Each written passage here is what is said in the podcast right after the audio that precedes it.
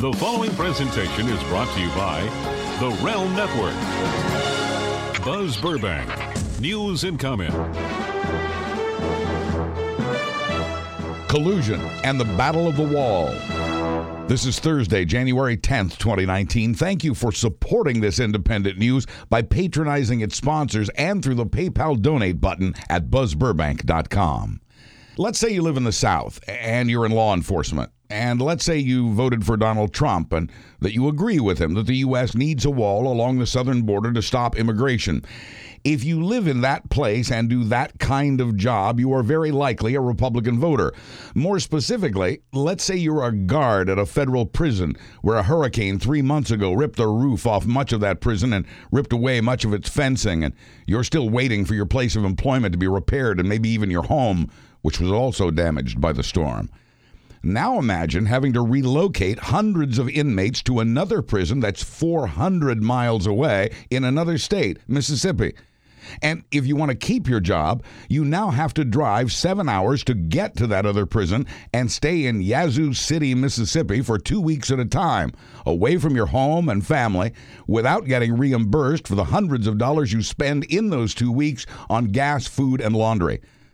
Now, let's say a government shutdown has been heaped on top of all that, and you aren't even getting paid the money you've earned to try to feed your family and buy your overpriced prescription drugs. And the man you voted for for president is saying the shutdown might last for months or years and saying, quote, most of the workers not getting paid are Democrats. And let's say you're not alone, that you live in a town of 7,000 people, hundreds of whom depend on that hurricane damaged federal prison to put food on their tables while many other are farmers who depend on the local USDA office, which, for all intents and purposes, is also closed by the government shutdown. As it stands, the farmers cannot get the loans they need to buy seed for this year's crops. Marianna, Florida is where you will find that temporarily closed prison near the intersection of Florida, Alabama, and Georgia, and none of this is hypothetical. The New York Times reporter who visited the Waffle Iron restaurant on Route 90 found temporary walls of plywood and plastic sheeting and a dining room full of these farmers and prison guards. She found that they still support Trump and still want the wall, but not all of them.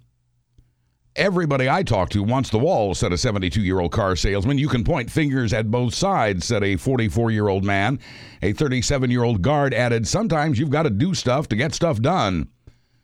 But a woman who has to kiss her three year old twins goodbye before she leaves for two weeks for the prison in Yazoo City, Mississippi, says the shutdown, if it lasts more than another month, is going to force her to look for another job in the private sector, she says.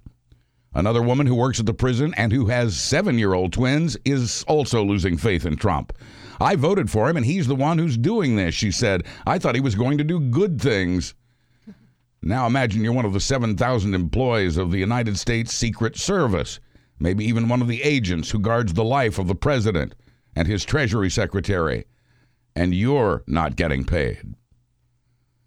By Saturday, Trump's government shutdown will be the longest in U.S. history.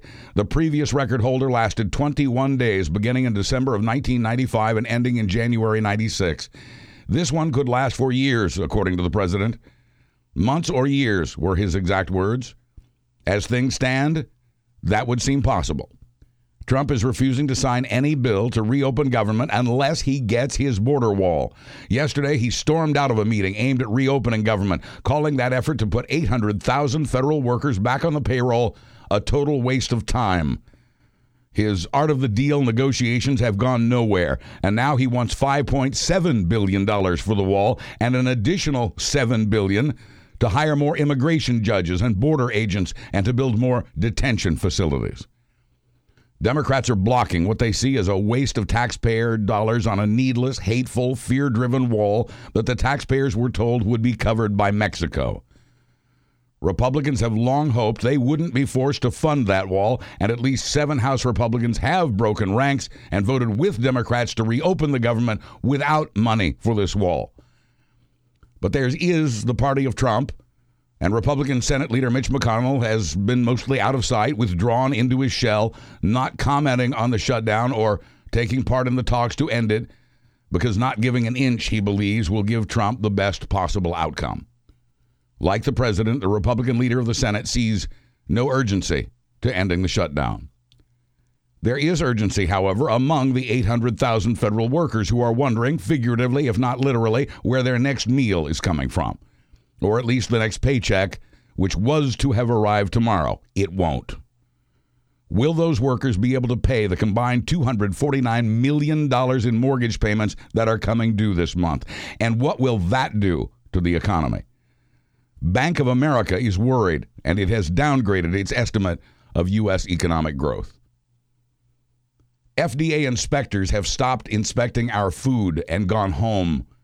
The FDA says it hopes to bring back enough inspectors to at least keep an eye on the easily contaminated foods like spinach, romaine lettuce, seafood, and soft cheeses. Next week. Hundreds of TSA agents are calling in sick. They say that's because they cannot afford commuting and parking without a paycheck. It actually appears to be a protest against working without pay again. About 170 a day are now out at New York's somewhat busy Kennedy Airport, these TSA screeners. Some TSA screeners are resigning over the shutdown. Their union chief says this will definitely affect the flying public. There is urgency among the 38 million Americans who are getting fewer food stamps and soon perhaps none. The money runs out next month, and that'll hurt grocery stores as well as hungry Americans. The USDA, which helps manage everyone's food supply, has been shut down. 95% of its workers have been sent home. The USDA shutdown also means services usually available to American farmers are on hold. Farmers cannot get new loans or get their food certified as organic. No quarterly price reports on harvesting. Information needed by farmers for planning future crops. Conservation programs are also on hold. Tax refunds for tens of millions of us would be canceled if the shutdown lasts into next month. Refunds usually start going out in late January. But the IRS is missing 90% of its staff and is now trying to find a way to pay some of its workers to return. If it may not succeed, so it'll also try to get some to come back to work without pay. By three weeks from now, 18 million people will have filed their returns and will be awaiting their refunds and hoping there's somebody at the IRS to process them. Democrats have now passed a bill to fund the IRS so people can get their refunds without getting a wall. It didn't seem Republicans would vote against their fellow Republicans getting the money they're owed. The presumption was they would pressure Trump not to veto such a bill, and if he did veto it, they would override him we thought, because they would not deny Republican voters their money. And although eight Republicans have defected and voted with Democrats, most Republicans stuck with Trump on both the wall and the shutdown. Still, Democrats carried the day, but with little help from the GOP. Under Democratic control now, the House Ways and Means Committee has been pressuring Trump Treasury Secretary Steven Mnuchin to say it out loud if he in fact intends to deny people their tax refunds.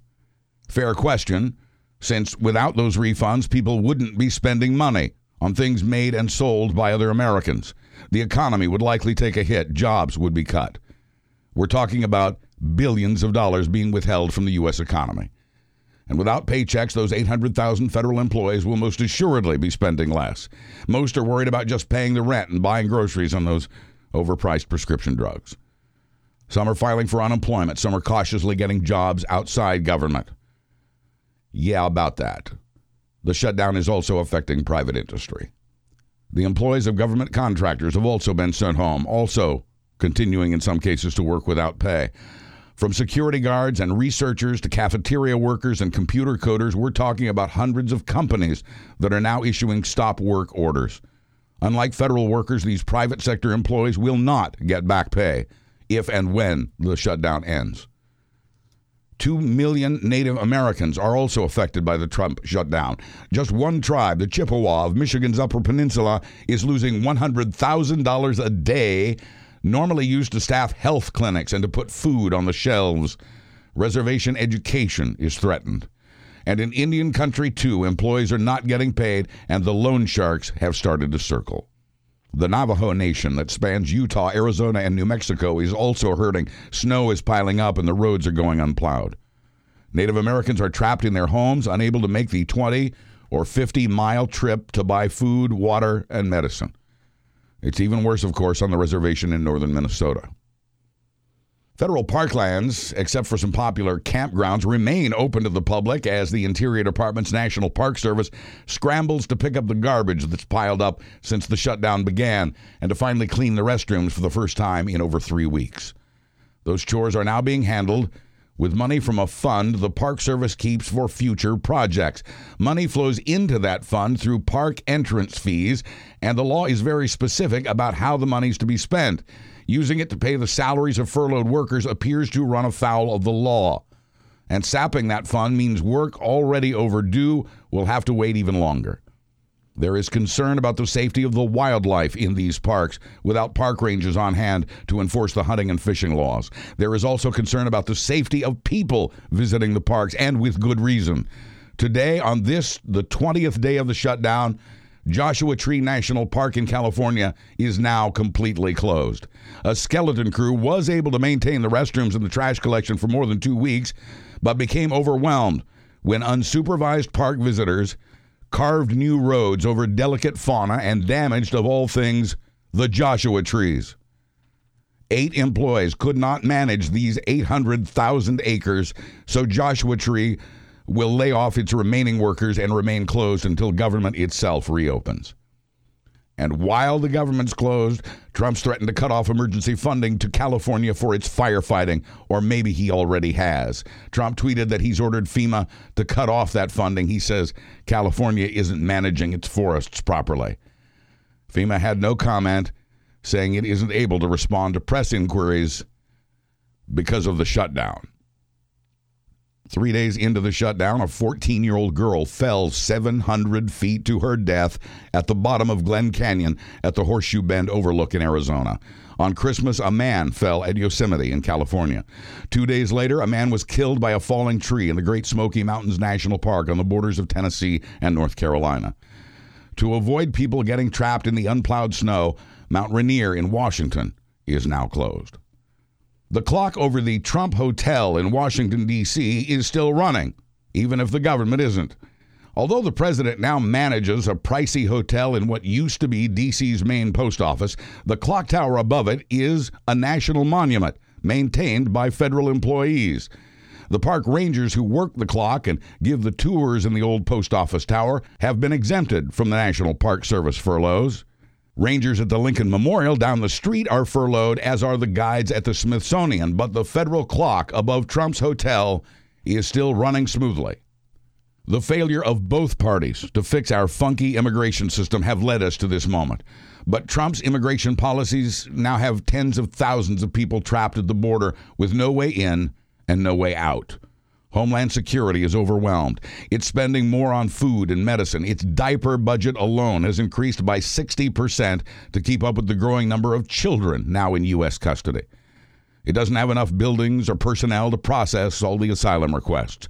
And DHS is now asking the president to keep military troops at the border to help. That deployment was to have run out at the end of this month, but Homeland Security says the troops haven't finished their razor wire fencing. The military has built 70 miles of that fence. Homeland Security wants more fence.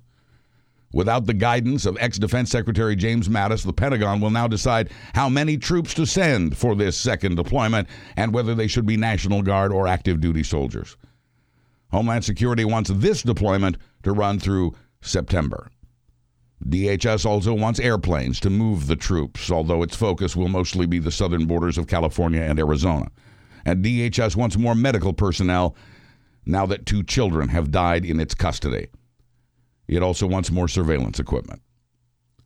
The president had talked for days about using his authority to invoke a national emergency, declaring an emergency for a crisis he says was caused by the lack of a wall, a steel wall, as he prefers this week.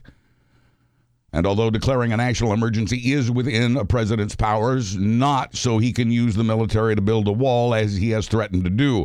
The Constitution says a president cannot use the military to enforce domestic law and that he cannot spend the people's money without approval from Congress, period.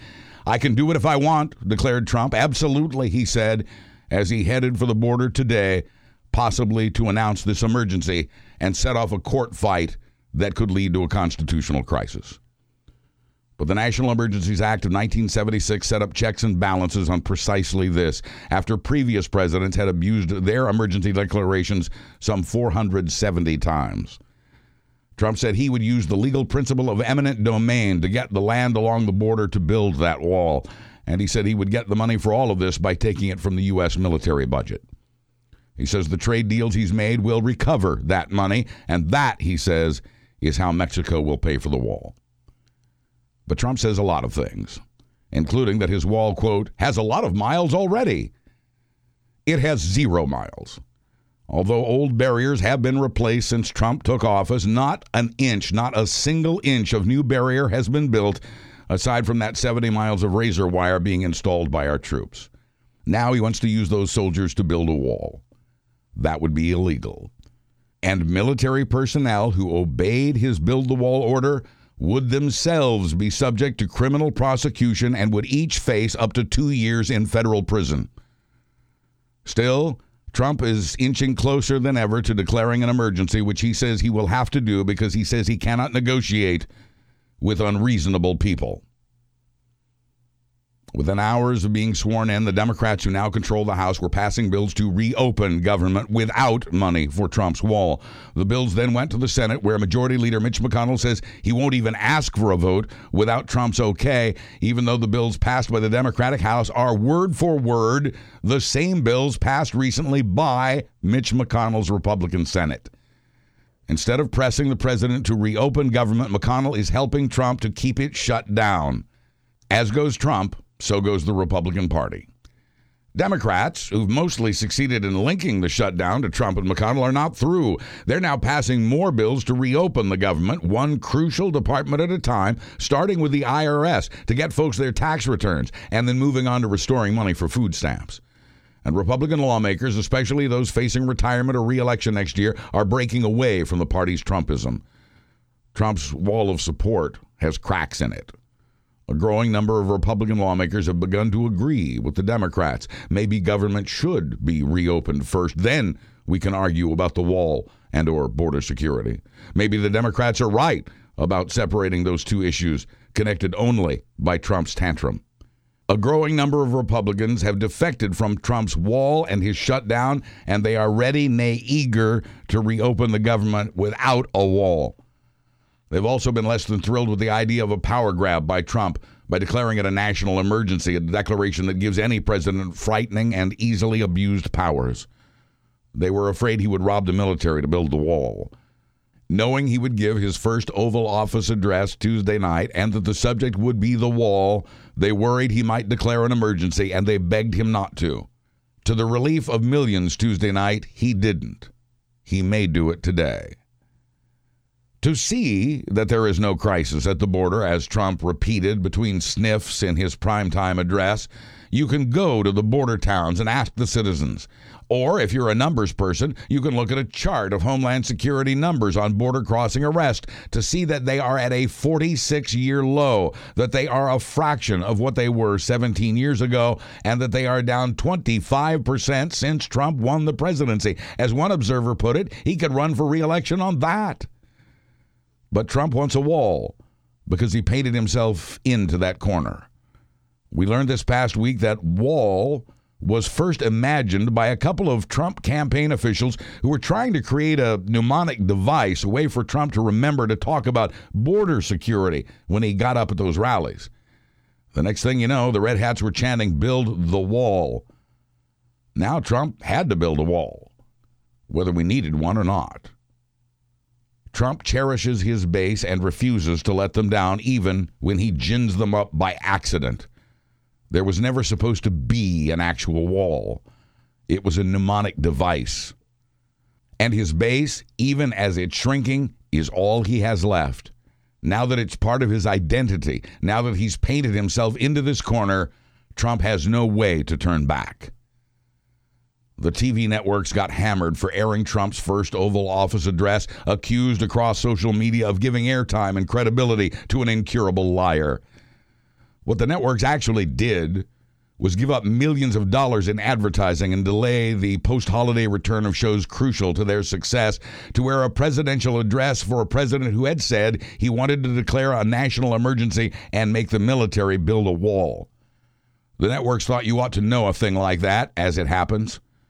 When Nancy Pelosi and Chuck Schumer insisted that the networks give them equal time for a response, they used Trump's penchant for lying as the basis for their request.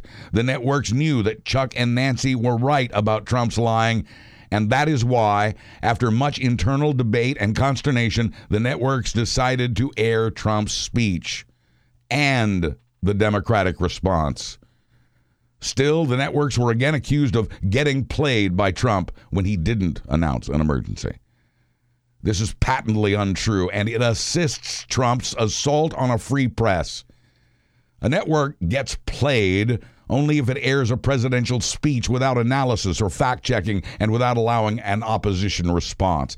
To air a speech that had real potential for being ominously historic, to point out its lies, and to air that response is a free press doing its job.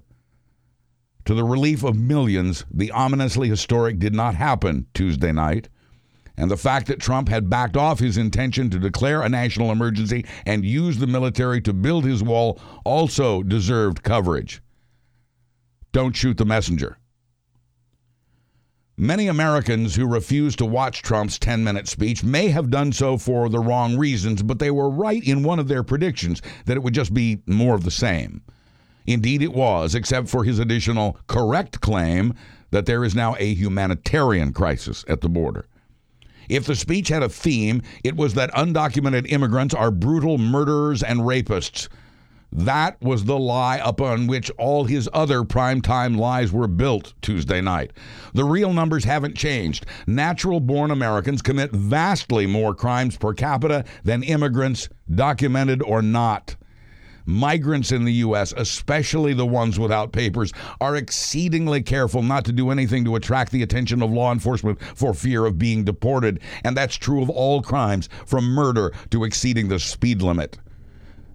The President of the United States was using the Oval Office and the Resolute Desk to declare all undocumented residents to be rapists and killers by using a few isolated and gruesome examples and to claim that they are out to get our women and children because Trump's mission on live television was not to get government running again, but to use his bully pulpit to spread fear and hatred and to get his wall.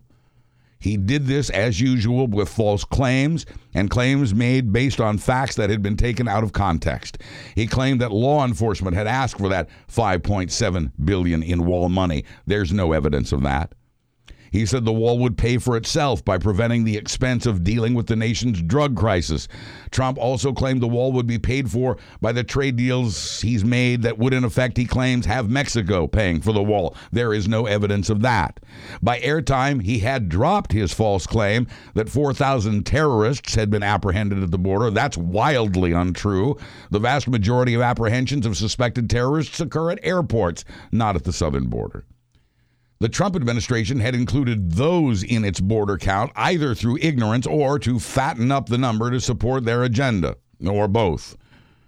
Trump was forced to drop his lie that former presidents had told him they wished they had built the wall.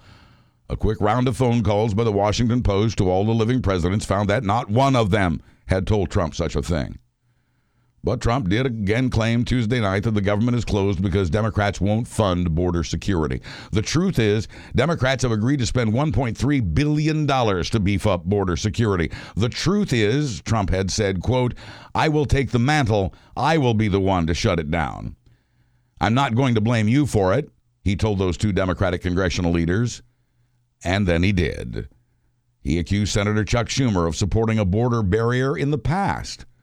And although that is true, Trump did not mention that when Schumer voted for a barrier 13 years ago, undocumented border crossings were much, much more numerous than they are now. And although the southern barrier Schumer supported back then was 700 miles long, Trump tweeted at the time, such a little wall, such a nothing wall. Now that illegal migration is exponentially less than it was 13 years ago, now Trump would love to have 700 miles of wall. Trump was wrong about the border being the main source of smuggled drugs. Mostly drugs get into this country through legal ports of entry. He claimed immigration has arrested 266,000 aliens who have criminal records. The actual number is 211,000, and he failed to mention that includes minor traffic offenses. The president was doing what he always does, spreading fear and hatred with misinformation. Although they took a lot of ribbing for their stiff demeanors before the camera, at least in words, House Speaker Nancy Pelosi and Senate Democratic leader Chuck Schumer landed some punches in their response within minutes after the president's speech. They called out his temper tantrum and said that's not how we govern in this country. They called out the misinformation and the hatred and fear. They called out the lack of facts. They called out his abuse of the Oval Office. But the Democrats don't just have words, they have actions. But also on Tuesday came revelations that conveniently for Trump got a lot less attention than his melodramatic TV show about a wall. Those two revelations are, especially together, the biggest bombshell yet in the Russia probe. It starts with a C and sort of rhymes with pollution. And we learned about it by accident. The team of expensive lawyers working to defend Trump 2016 campaign manager Paul Manafort screwed up and released court documents that had only been partially redacted. The parts that were supposed to have been redacted but weren't, the parts only seen by the court, included Robert Mueller's contention that Manafort regularly updated a Russian operative with polling data during the 2016 campaign. It is the first truly damning evidence that there was cooperation, coordination, collusion, and conspiracy between the Trump campaign and Russia to swing the 2016 election toward Trump. The guy Putin publicly admitted he'd favored in the election, having been burned in the past by a much tougher Hillary Clinton. While he was Trump's campaign manager, Paul Manafort and deputy campaign manager Rick Gates were feeding election polling data to a man tied to Russian intelligence, which was conducting a targeted propaganda attack during the campaign. The man kept updated on those numbers is Konstantin Kilimnik, who used to work for Paul Manafort. The court papers made public by accident were filed by Manafort's legal team which was in the process of denying Mueller's claim that Manafort had broken their plea agreement by lying repeatedly to federal prosecutors. Manafort is now a federal prisoner with gout, sometimes in a wheelchair, while Konstantin Kilimnik is laying low in Moscow, denying he got updates but otherwise not commenting. During the campaign, Manafort emailed Kilimnik about working at no pay for the Trump campaign and about how he hoped to use his job as campaign manager to, quote, get whole. Manafort appears to have been talking about the $10 million he owed to a Russian oligarch named Oleg Deripaska. Manafort was broke and in debt when he wrote to Kilimnik about getting whole. Manafort will be back in court three weeks from tomorrow, along with prosecutors for the special counsel's office. On Friday, January 25th, a judge will decide whether Manafort has or hasn't repeatedly lied to prosecutors, thereby voiding his plea deal and meaning certain life in prison unless pardoned because Manafort's side of the story has been leaked. Now, so has Mueller's side of the story. And because of that, we now know Robert Mueller has evidence that Paul Manafort was updating Russian intelligence on election data in real time during the campaign, collusion, and that he's been lying about it. The Trump administration in late December lifted U.S. sanctions on Russia's Oleg Deripaska, an intriguing happenstance to say the least. Lifting those sanctions just before the holidays and before the shutdown made it harder for Congress to overturn since there's a 30 day time limit for Congress to challenge the lifting of sanctions, and the clock started ticking in late December. Everybody was going on break, and then the government shut down. House Democrats know the clock is ticking. They've already demanded that Treasury Secretary Steven Mnuchin delay lifting those Deripaska sanctions, and Democrats will face off with Mnuchin about that in a hearing today. And it's not just House Democrats who want answers. The bipartisan staff of the Senate Banking Committee has made it clear it wants answers too. That's Republicans and Democrats. Republicans have resisted Trump's efforts to lift Russian sanctions before, and they may do it again. Stay tuned. Paul Manafort was also present, as was Trump's son in law, Jared Kushner, at the behest of Donald Trump Jr. for that meeting in Trump Tower in June of 2016. If it's what I think it is, I love it, wrote Jr. when he learned he could meet with a Russian to get dirt on Hillary Clinton. It was midsummer and Clinton was leading in the polls when Don Jr. arranged a meeting in Trump Tower with his campaign cohorts and with a Russian lawyer with a lovely smile named Natalia Veselnitskaya. She faces federal charges in this country for something totally unrelated to the campaign, a money laundering case that she tried to obstruct to protect a Russian businessman. But court papers filed in that case detail her close ties with the Kremlin and how she was essentially a lawyer for the Kremlin. She also, however, is a key figure in the Russia probe. And it is now on record in federal court that Natalia Veselnitskaya, who met during the campaign in Trump Tower with the president's son, son in law, and campaign manager to provide dirt on Hillary Clinton, is closely tied to the Kremlin. Veselnitskaya has also apparently returned to Mother Russia and also isn't taking questions. It is increasingly apparent that regardless of the president's level of involvement, nearly all of his top campaign people did conspire with Russia to stomp on Hillary Clinton to elevate Donald Trump into the White House. In return, Russia's gotten U.S. sanctions lifted. It's gotten NATO weakened. It's exploited the political divisions among Americans, and it's gotten defended by a president who believes Vladimir Putin over U.S. intelligence. Russia got what it paid for in 2016. There is now evidence of collusion, the crime of conspiracy, and there is evidence of obstruction of justice. And it's all beginning to play out in court with help from the prosecutors of special counsel Robert Mueller. One of Mueller's federal grand juries has just requested and been granted a six month extension, which doesn't seem extraordinary considering the magnitude and complexity of this case.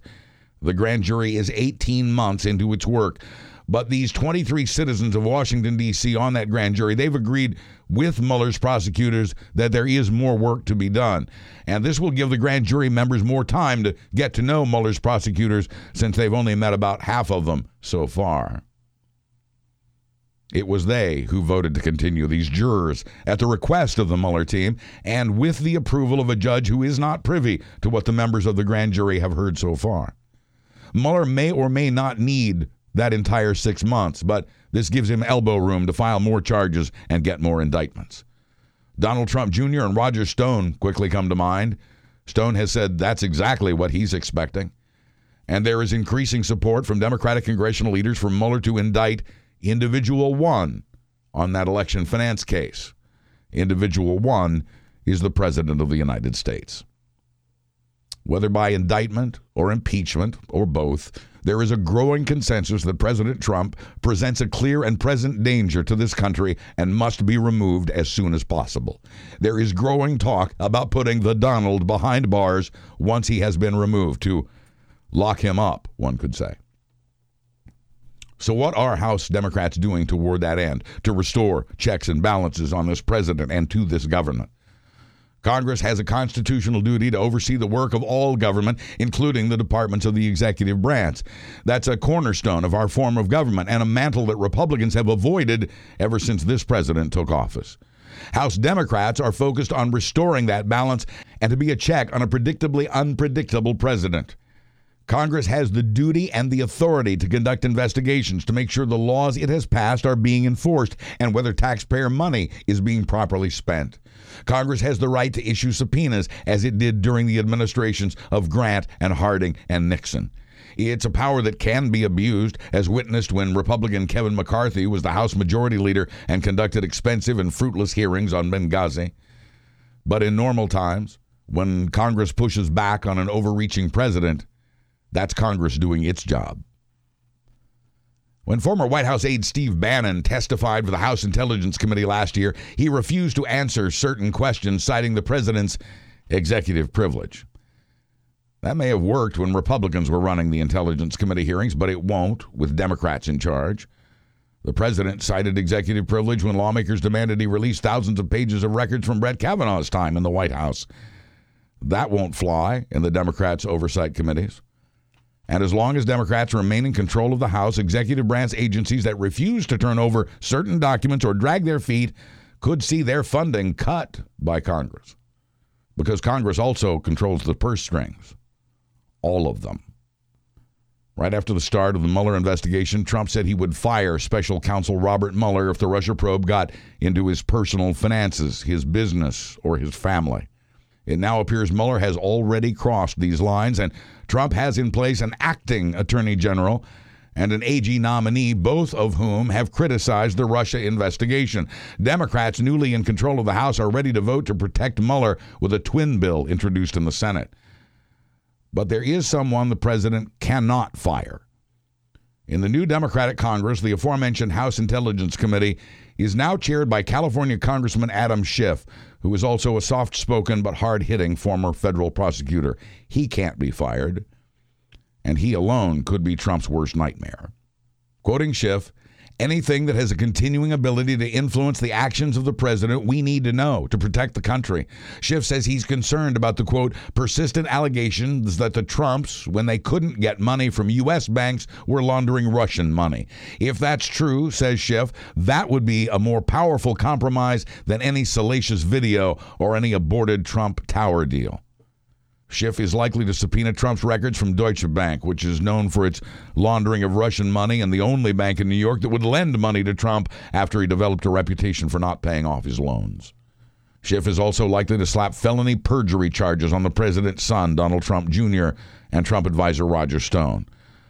Both men appear to have lied to Congress about that Trump campaign meeting with Russians in Trump Tower during the 2016 campaign.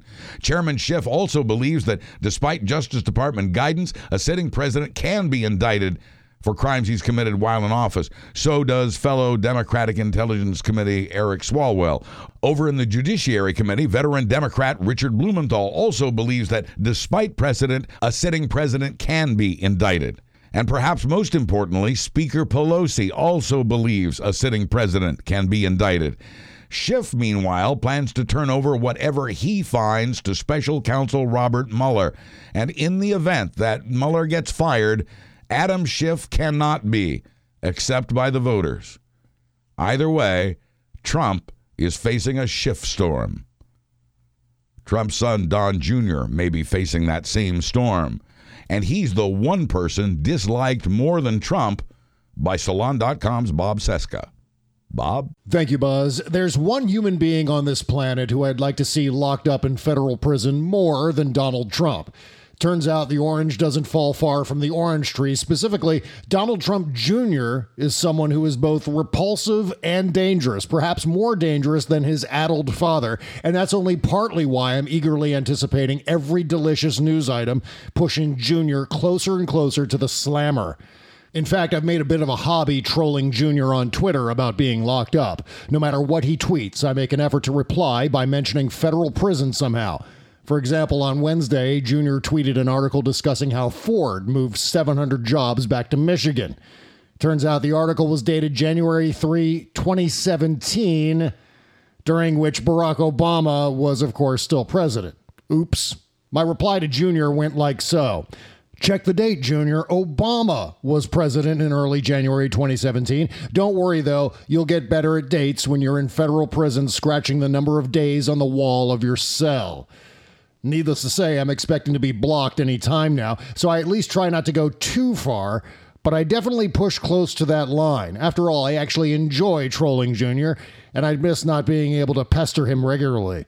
Short of actually seeing him frog marched into prison, I've been fantasizing about Junior being subpoenaed to testify before one or more congressional committees. Yeah, sure, he's already testified on the Hill, a closed door session run by Republicans. Nope, I'm talking about public televised hearings, perhaps lasting for days. Not only would Junior perjure himself on C SPAN, but also bear in mind that Junior tends to accidentally blurt the truth, evidenced, for example, when he released his email chain with Rob Goldstone, implicating himself in collusion at the infamous Trump Tower meeting. It turns out my wish might actually come true. Junior might be the first witness called to testify before the House Intelligence Committee, formerly under the control of Devin Nunes, but which is now chaired by the great Adam Schiff. The Washington Examiner brought us this scoop on Wednesday. Congresswoman Jackie Speier, Democrat of California, a key member of the House Intelligence Committee, asked Tuesday night about whom would have been served first by the panel as it reopens the investigation into Russia, said, Donald Trump Jr. There are, of course, several obstacles we need to clear before it all goes down. First of all, he won't voluntarily show up. He'll have to be subpoenaed, which case he might defy the subpoena. If he actually complies, though, he might be advised to exercise his Fifth Amendment right against self incrimination. Again, Junior tends to blurt the truth, and his lawyers probably know this. Then again, there's always a shot that he'll agree to appear, and naturally, Junior likes to talk. I'd wager he's using the same cognitive enhancers his ridiculous father is sucking down like Skittles, Provigil or Adderall or something similar. So, why do I believe he's more dangerous than his father? I've been considering this question for a while, and it has a lot to do with our recent history with father and son politicians. Some of you didn't care for the presidency of George H.W. Bush, but we can mostly agree that it was considerably less damaging than George W. Bush's presidency. After W was elected, we learned quite rapidly that he intended to jettison the kinder, gentler thing, replacing it with two endless wars, one of which, the war in Iraq, was a direct response to Bush Sr.'s decision to leave Iraq after the liberation of Kuwait. Instead, W kept us there indefinitely and without an exit strategy. It's quite possible that if Junior escapes prison and ends up running for office, an option he's entertained in the past, he'd refuse to repeat the mistakes of his monstrous father, making him even more dangerous based on the W precedent. When I warn about Trump copycats waltzing through the loopholes Trump himself has created, Junior's ascendancy is first on that list. On top of all that, my general disgust with Junior also emerges from all those vomitous photos of him literally endless shots of him standing over the senselessly murdered corpse of an exotic animal. No amount of mild torment I dish out on Twitter could ever fully compensate for how furious it makes me when I see that photo of him holding the severed tail of an elephant he just murdered and mutilated for no other reason than to watch this majestic animal die. And so perhaps jail is the appropriate destination for a man whose moral compass is this upside down. Whether he's indicted by Robert Mueller's grand jury or whether Speier and Schiff grill the life out of him in the House Intelligence Committee, one thing's for sure like Trumpism in general, Junior needs to be humiliated off the stage. The next year or so will decide his ultimate fate, and I'll be watching very, very closely. I'm Bob Cesca for Buzz Burbank News and Comment. Thank you, Bob. Get more of Bob at salon.com, his Patreon page, and every Tuesday and Thursday on the Bob Cesca Show here at realmnetwork.com. He'll have a fresh show this afternoon. I'll be back with Bob again on Tuesday. There are multiple signs that the Mueller probe is nearing its conclusion and the presentation of its report. Both the Washington Post and NBC News are reporting sources close to the investigation saying it's nearly over. Additionally, the Post reports that the White House legal team is beefing up in a big way to defend Trump's executive privilege in the search for facts about Russian interference and apparent collusion. Executive privilege could conceivably be used to try to suppress the Mueller report. Trump's personal Russia lawyer, Rudy Giuliani, says Trump wants to see the report before the Justice Department decides whether or not to turn it over to Congress. Giuliani says Trump's legal team wants to see which parts of the report might invite executive privilege. They plan to use privilege also to fight subpoenas from Democratic led House investigative committees. A battle over executive privilege could drag on for months in the courts. 17 new White House lawyers have been hired in recent weeks. 17 new White House lawyers have been hired in recent weeks by new White House counsel Pat Cipollone and White House lawyer Emmett Flood, who reports directly to Trump. That brings Trump's battalion of lawyers in the White House to 35. Cipollone wants five more. White House lawyer Jay Sekulow told the Post it's almost as if he's building a law firm within a government entity. Yesterday, we learned that the man who appointed special counsel Robert Mueller, who has overseen most of the investigation thus far, is leaving the Justice Department soon. Rod Rosenstein is soon out the door after surviving Trump's temptation to fire him for appointing a special counsel in the first place. Rosenstein reportedly plans to leave after Robert Mueller has completed his report and after the new Attorney General and his deputy are in place for a transition. Rosenstein tentatively plans to leave in early March. This would appear to mean Mueller is ready to make his final moves and file his report. It appears to mean the Trump Russia investigation will wrap up in the next couple of months give or take, depending on what happens between now and then. Mueller may need to move quickly. The federal courts upon which he relies will begin limiting their operations a week from tomorrow if the shutdown hasn't ended by then. And there's no reason to think that the shutdown will end by then. Rosenstein was not likely to survive the new attorney general anyway. If it is William Barr, Barr has said he'd like to bring in his own people long planning to leave after two years on the job, and that two years is nearly up.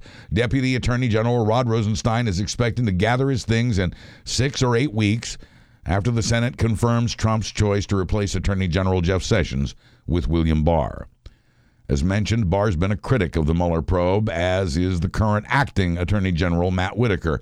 But Barr's been huddling with Republican senators and Republican senators only in the run up to his confirmation hearings. Republican senators are now promising Whitaker won't stop the Mueller probe.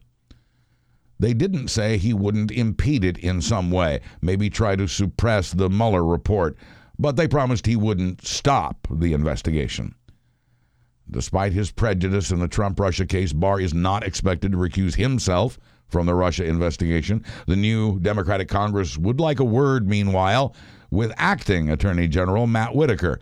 The House Judiciary Committee would like Whitaker to testify about whether his relationship with Trump has influenced his oversight of the Mueller probe and why he decided not to recuse himself from the Russia probe against the advice of his ethics advisors because of his bias. If he doesn't come willingly, Judiciary Chairman Jerry Nadler says he'll subpoena Matt Whitaker.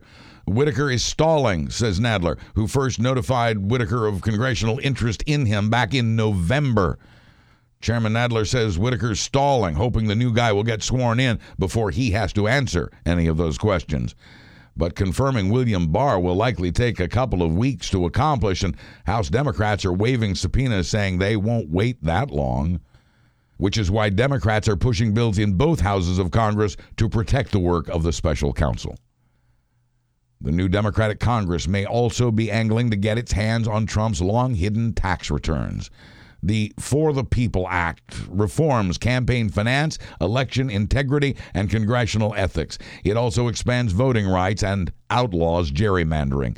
Political ads would have to say who had paid for them, even if it's a union or a company or a special interest group.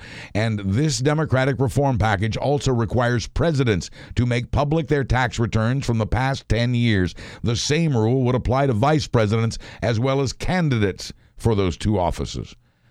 And while the Democratic House will investigate many things, Adam Schiff says it is premature to talk about impeachment.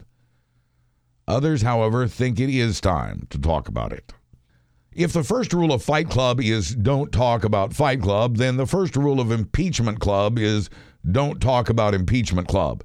When Rashida Tlaib was sworn into office a week ago today, she wasn't through swearing. Tlaib now represents voters in a district in Michigan. She is a Democrat and the first Palestinian American woman to take the oath of Congress. In a bar near the Capitol just a few hours later, surrounded by a crowd of progressives from MoveOn.org, Tlaib said of the new Congress and Donald Trump, quote, We're going to go in there and we're going to impeach the mother effer. The crowd applauded and shouted and cheered in approval. The aforementioned MFer did not approve, calling it disrespectful to the United States. Never mind that it contained the same root word Trump has used in meetings with House Speaker Nancy Pelosi and Senate Minority Leader Chuck Schumer, or as he had once used in a public speech about China. Tlaib responded to her critics by tweeting, In the face of this constitutional crisis, we must rise, adding, I will always speak truth to power. She signed her tweets with the hashtag unapologetically me. Another Democratic woman representing another Michigan district points out that Tlaib was speaking only for herself and that she is but one voice out of many. Democratic leaders in Congress called Tlaib's comments inappropriate and premature and probably counterproductive for their party and the work that lies ahead. Tlaib has since apologized, not for what she said or how she said it, but for creating a distraction from that important work. But Tlaib's stated goal and the language she'd used to underscore its urgency was music to the ears of progressive Democratic voters who have longed for a bolder Democratic Party. It was what young voters and other progressives had been waiting to hear. And it said out loud what was already on the minds of many. It's on his mind, Pelosi said he'd brought up the subject at the start of their recent meeting about the government shutdown and his demand for the wall. In a Rose Garden news conference, Trump told reporters, quote, "You can't impeach somebody that's doing a great job. You can impeach a president, however, for committing high crimes and misdemeanors while in office." The New York Times editorial board believes Trump has committed high crimes and misdemeanors and that he is ripe for removal from office as quickly as possible using whatever legal means possible.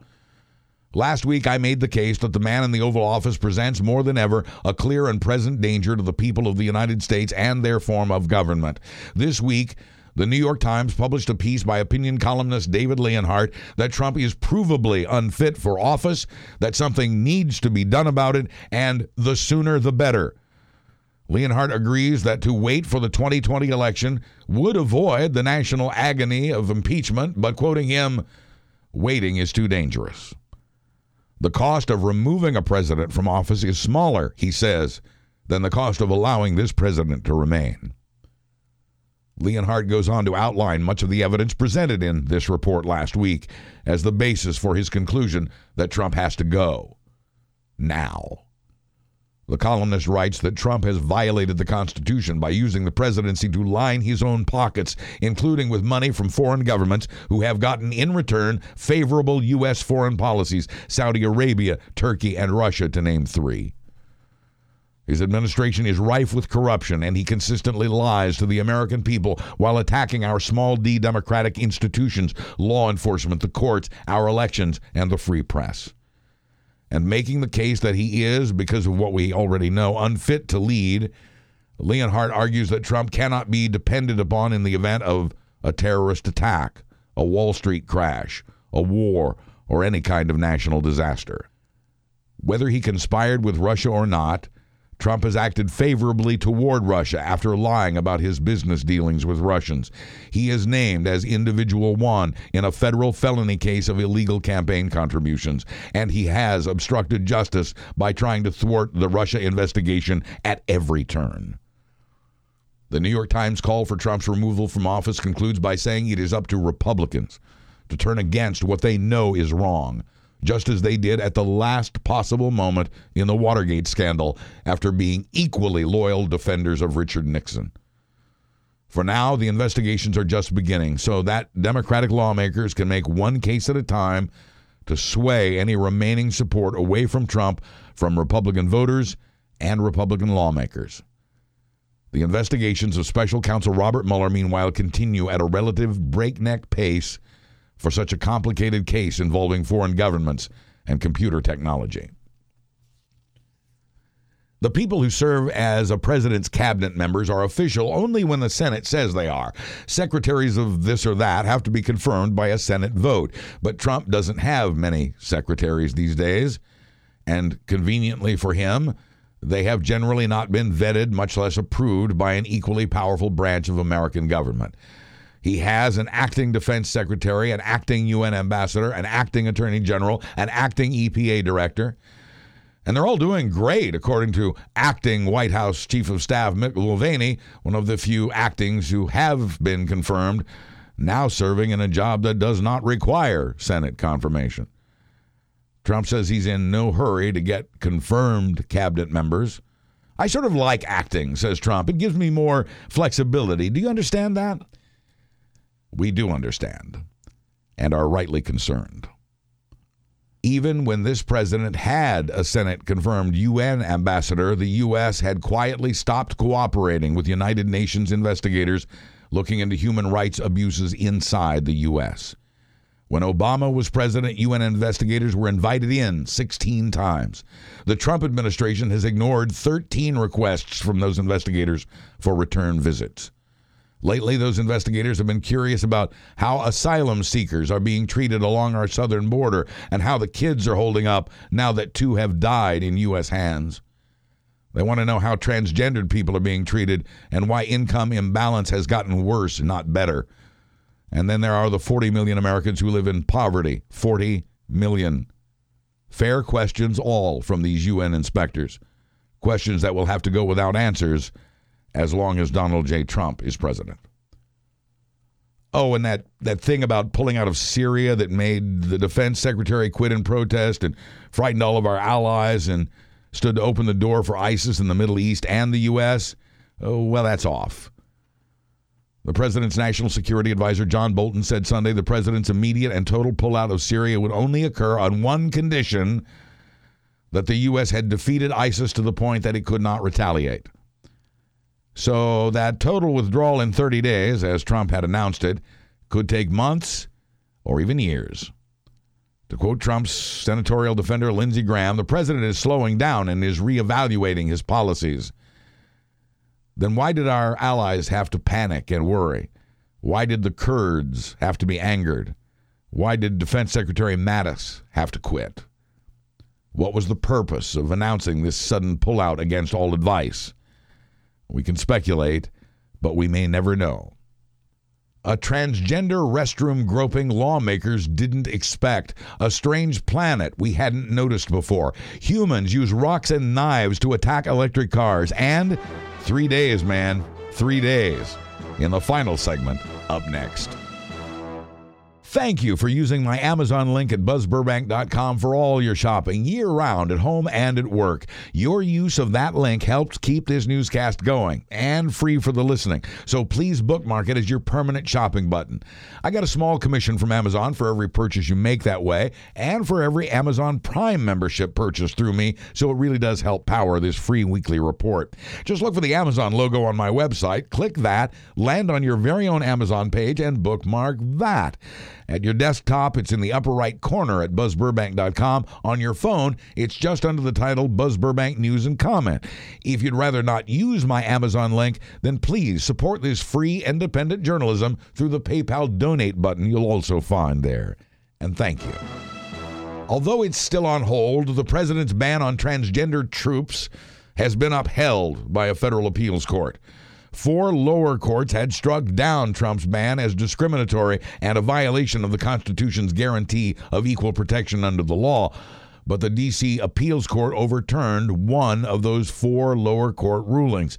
Since those initial rulings, the administration has refined the ban to, among other things, let some transgendered people serve in certain jobs meaning it isn't a blanket ban on the entire transgender population and therefore not legally discrimination. As many as 10,000 active duty and reserve troops are transgender, allowed to serve as themselves in the Obama administration.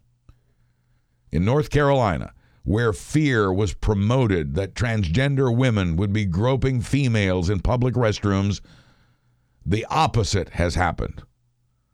Two women in North Carolina have been arrested for groping a transgender woman at a bar.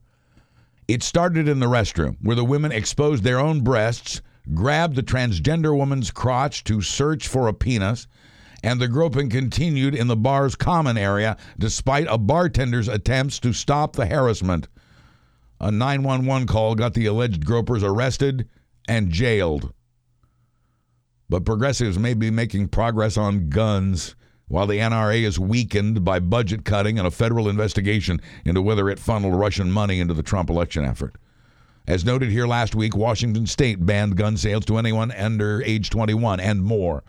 In Washington, D.C., five days into majority rule in the House, Democrats introduced a bill to expand background checks on gun sales and to close the loopholes in those laws. Former Congresswoman Gabby Giffords was there, along with Parkland shooting survivor David Hogg. An overwhelming majority of Americans, including Republicans and gun owners, favor tougher background checks in gun transactions. It's a public health crisis in that guns killed nearly 40,000 Americans in 2017 alone.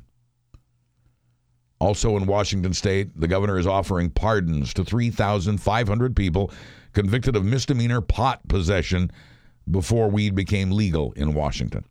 The city of Seattle is already expunging its old marijuana records. Washington's governor recently told Bill Maher, We've got the best weed in the United States of America. It's your money or at least it was. A report this past week from the Treasury Department reports the national debt is now $2 trillion higher than it was when Obama gave the keys to Trump. The national debt as of December 31st was nearly $22 trillion, most of that racked up since Trump's so called tax reform bill. The bill made massive cuts in corporate taxes, so the government isn't taking in nearly as much money as it had been, much less enough income to cover expenses. They called him George, and they were sad on more than one level when George died. They are the residents of the Hawaiian Islands, and George was a snail who was found dead in his shell at age 14 on New Year's morning. George was a local celebrity and revered more because Hawaiian culture portrays snails as the voice of the forest. There was a time in Hawaii when they covered the trees, these snails, happily eating their tree moss. George was an ugly little thing, but he was also beloved by the invertebrate experts who studied him. They too are sad because George, a hermaphrodite that, unlike others, never gave birth, was the last of his kind. George's shell and body are being preserved with a bit of him frozen in case he can one day be cloned. An environmental group on the California coast that counts butterflies says it has seen the monarch butterfly population drop by 86% in two years. They're giving the monarch a few decades to extinction. They blame herbicides, pesticides, construction, and climate change. In other words, the presence of man. The bad news for Trump and the coal miners whose jobs he promised to bring back is that that has not happened. The opposite thing has happened. More coal fired power plants have shut down under Trump halfway through his first term than closed under Obama's entire first term. The market for coal has continued to shrink. Why then are U.S. carbon emissions up 3.5% in the past year if all these coal plants are shutting down? Two reasons are given that with a better economy, more people are burning fossil fuels, driving and flying. Electricity use is up, and although more electric plants are gas powered now, that too is a fossil fuel that pollutes the atmosphere with carbon.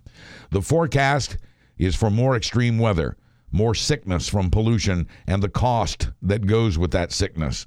More people will die because we have fed the fire that warms the planet with the Trump administration stripping of nearly 90 different environmental regulations. Despite his campaign promises, the coal industry is down under Trump, not up. And it's a good thing because carbon emissions are up as Trump keeps his promise to free industry, especially the fossil fuel industry, from regulation. The problem in Britain is the fatberg. It's like a little iceberg, but it's mostly made of fat, and it's been floating in a sewer drifting toward the ocean waters along a popular beach resort. And actually, it's not that little. It's 210 feet wide, more than two thirds the size of a football field. It's expected to take workers wearing masks eight weeks to cut up and haul away this fatberg, which is bonded together by wet wipes. They will also set up a booth in town to show people samples of what they have flushed down the drain and down the toilet. The fatberg was discovered just a few feet before creeping into those beach waters and just in time. They came from outer space a dozen new pulses of radio waves from outside our galaxy, not outside our solar system, outside the galaxy, outside the Milky Way, came these signals. Radio astronomers have heard these short radio bursts before at the rate of about 5,000 a day. But this time they were able to hear a pattern and able to tell where it came from as closely as they can since the signals are coming from billions of light years away. In an unrelated development, NASA has found a strange new planet just outside our solar system. It's a small world, it's also a cool world and gaseous, and it's slow, taking five weeks to circle its star. In other words, each day there is two and a half weeks long. Scientists are surprised it's so close to its sun, and yet its atmosphere is so cool. Some Earthlings are not keen on advancing technology. In Chandler, Arizona, people with rocks and knives have attacked a self driving car. It was actually a self driving van operated by Waymo, a company spun off by Google. The van's tires were slashed by a white man in his 20s who vanished into the crowd. Others have thrown rocks at Waymo vehicles. Others have tried to run them off the roads. One woman was screaming at Waymo cars to stay out of her neighborhood. She says one of them nearly ran down her 10 year old son. People have called City Hall to complain. One man even waved a gun at a Waymo backup driver after a Waymo car killed a female pedestrian in Tempe 10 months ago. Several drivers have been attacked, in fact. There have been dozens of attacks on driverless cars during Waymo's two year presence in Chandler, Arizona.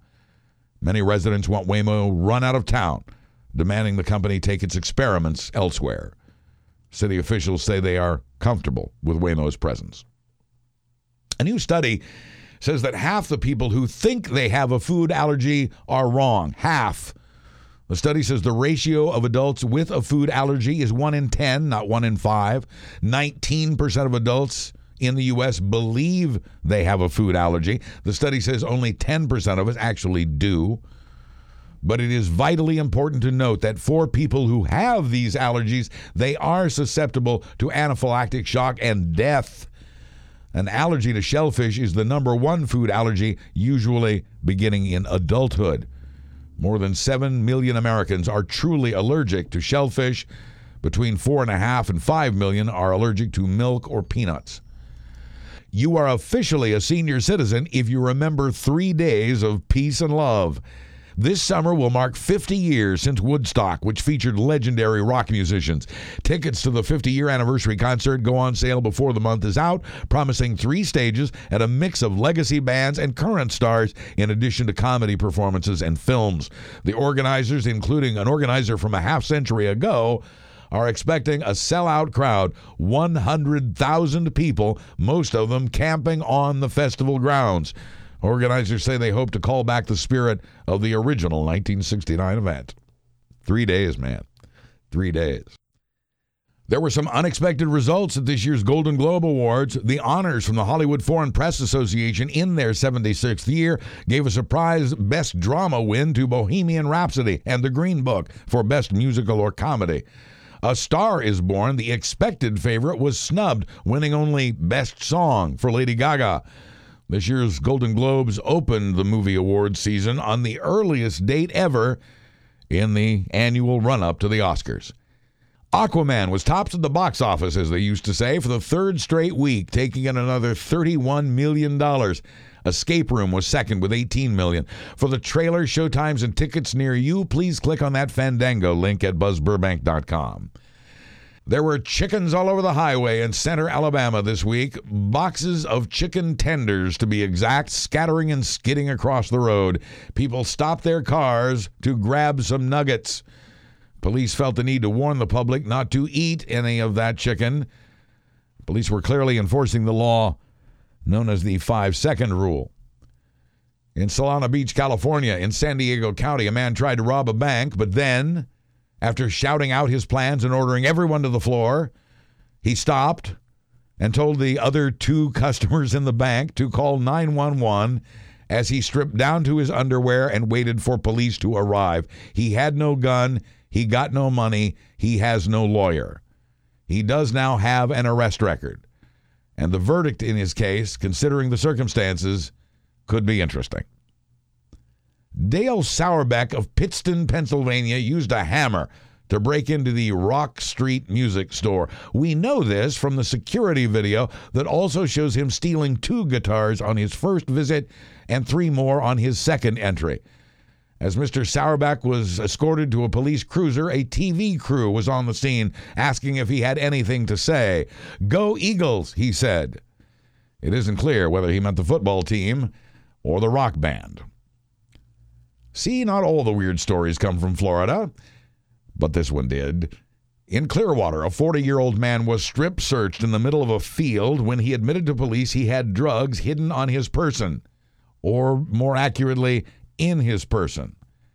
Wesley Dasher Scott now faces multiple drug charges. Wesley swore to police that the three syringes they found up there weren't his. Like the decoration you find after the rest of the holiday decorations are put away, one more note, if you don't mind, about Christmas 2018. Molly Cruz of Springfield, Virginia, got a surprise gift this year that keeps on giving. More than a hundred praying mantises hatched from a casing of eggs deep inside her natural Christmas tree. Crawling on the walls, says Molly, crawling on the ceilings, just kind of moving. Molly has lost track of some of the bugs, and she says that if there are any in her bedroom, she doesn't want to know. Molly says she could have just vacuumed up the bugs, but thought that seemed cruel.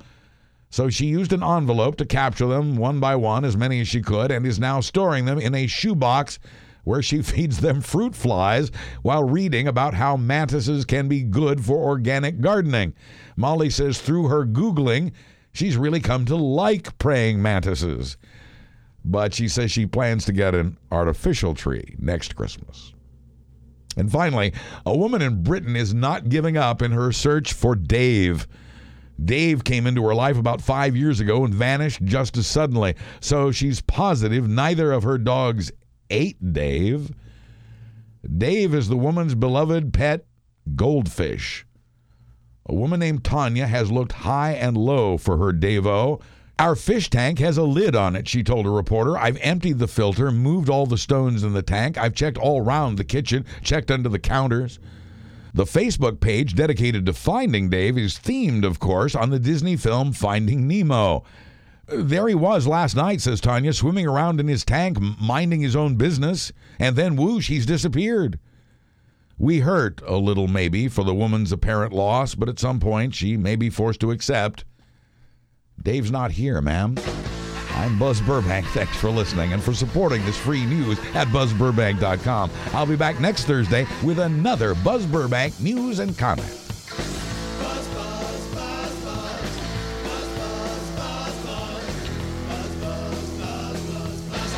The preceding presentation was brought to you by the Realm Network.